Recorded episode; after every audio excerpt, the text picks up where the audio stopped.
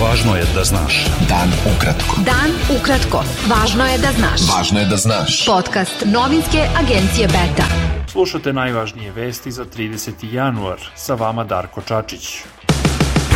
Predsednici Češke i Srbije Miloš Zeman i Aleksandar Vučić potpisali su u Beogradu zajedničku deklaraciju o razvoju kulturne saradnje i otvaranju Češkog doma u Beogradu.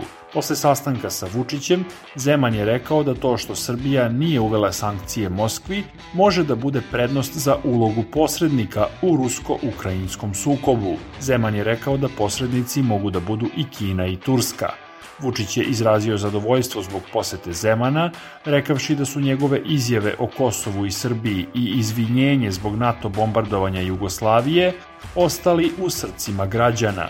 I on me je pomalo u čudu gledao kada sam mu rekao da ja teško da poznajem nekog predsednika u Evropi, ali ne samo u Evropi, već i na drugim kontinentima koji ima takvu popularnost u jednoj zemlji kao što predsednik Zeman ima u Srbiji.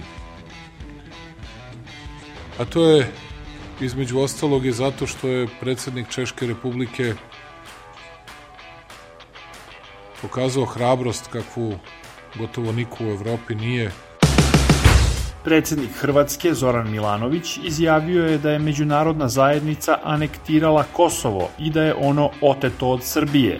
Govoreći o sličnostima između Krima i Kosova, Milanović je rekao da je posle otimanja Kosova od Srbije bilo pitanje kada će Rusi ili neko treći napraviti isto i dodao da se sada to događa u Ukrajini. Predsednik Srbije Aleksandar Vučić rekao je da je od izjave Milanovića video samo ono što su srpski mediji preneli i dodao da bi voleo u celini da je sasluša. Savetnik u američkom State Departmentu Derek Chollet i specijalni izaslanik za Zapadni Balkan Gabriel Escobar izjavili su da je formiranje zajednice srpskih opština jedan od najvažnijih zadataka – Šole i Escobar su rekli da formiranje zajednice nije u suprotnosti sa Ustavom Kosova, ali da se izričito protive stvaranju bilo kakvog entiteta koji bi ličio na Republiku Srpsku.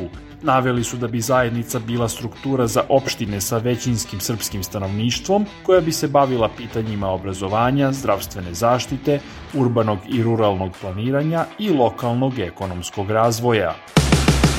Jasna perspektiva članstva Srbije u Evropskoj uniji, investicije u energetski sektor i oslobađanje zavisnosti od Rusije u toj oblasti i dolazak američkih i evropskih kompanija deo su onog što bi Srbija mogla da očekuje ako prihvati plan Evropske unije za Kosovo, objavio je istraživačko-izdavački centar Demostat – Pozivajući se na diplomatske izvore, Demostat potvrđuje navode da će se Srbija, ako ne prihvati predlog, suočiti sa prekidom evropskih integracija, zaustavljanjem i povlačenjem investicija i povratkom viza za ulazak u Evropsku uniju.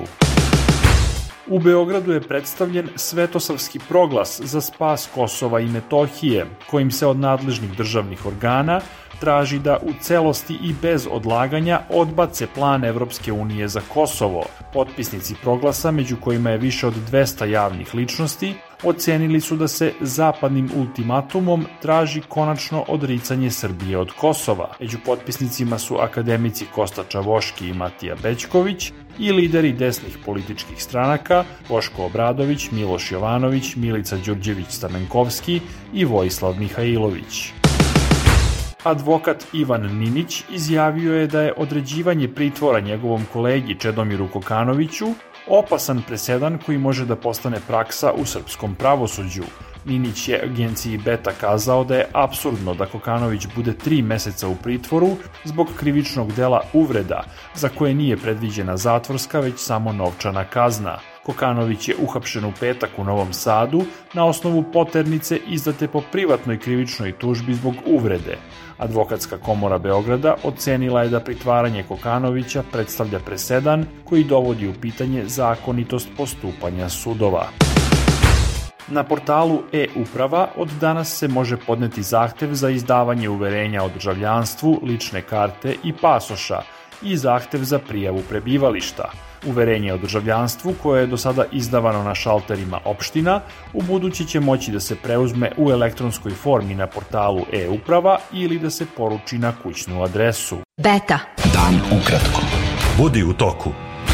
Najmanje 47 osoba je poginulo, a više od 150 je ranjeno u napadu bombaša samoubice na džamiju u pakistanskom gradu Peševar.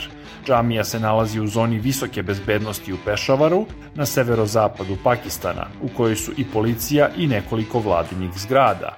Odgovornost za napad preuzeli su pakistanski talibani.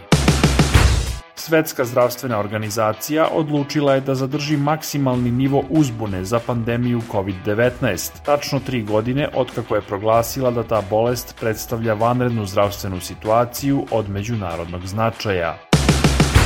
Srpski teniser Novak Đoković od danas je ponovo prvi na ATP listi, čime je započeo 374. nedelju u vrhu svetskog tenisa.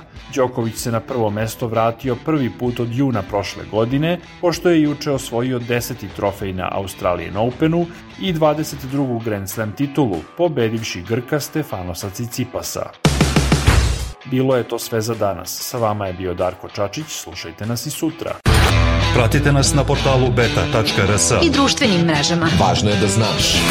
Dan ukratko. Podcast novinske agencije Beta.